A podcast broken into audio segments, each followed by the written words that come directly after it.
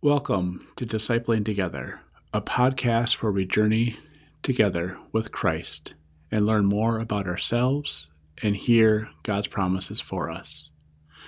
My name is Pastor Dan Foster, and I'm a pastor in the United Methodist Church serving in southern Minnesota. Welcome to the season following around and following Pentecost.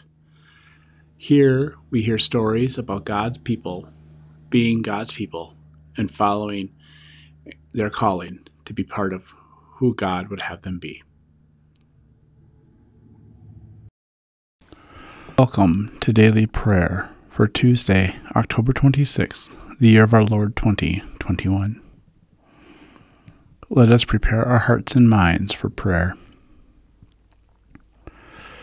Grace and peace to you from the one who is, who was, and who is to come from the seven spirits before the throne, and from Jesus Christ, the faithful witness, the firstborn from the dead, sovereign of the rulers of the earth. To Christ who loves us, and who has freed us from our sins by the shedding of blood, and who has made us to be a kingdom of priests to serve our God and Creator. To Jesus Christ be glory and power forever and ever. Amen. Our reading today comes from the book of Acts the ninth chapter. As Peter toured the whole region, he went to visit God's holy people in Lydda. There he found a man named Aeneas who was paralyzed and had been confined to his bed for eight years. Peter said to him, Aeneas, Jesus Christ heals you. Get up and make your bed. At once he got up. Everyone who lived in Lydda and Sharon saw him and turn to the Lord. This is the word of God for the people of God. Thanks be to God. Amen. Would you pray with me? Gracious God, we see and hear stories of these mighty acts that you allowed the apostles to do, that you gifted them the power to do. And we wish to see acts like that ourselves today of the ability of your work to see your work clearly in the world. We're always on the lookout for it. We always want to see proof of you, of your goodness and your mercy for all of creation. And we do see it every day. We see the healing that comes about when we're kind to one another when we listen to one another. So help us this day to heal the world, to heal your creation by hearing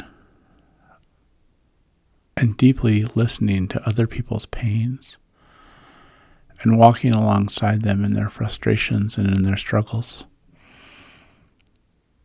That they might see us, your people, as those who bring your healing grace into their lives.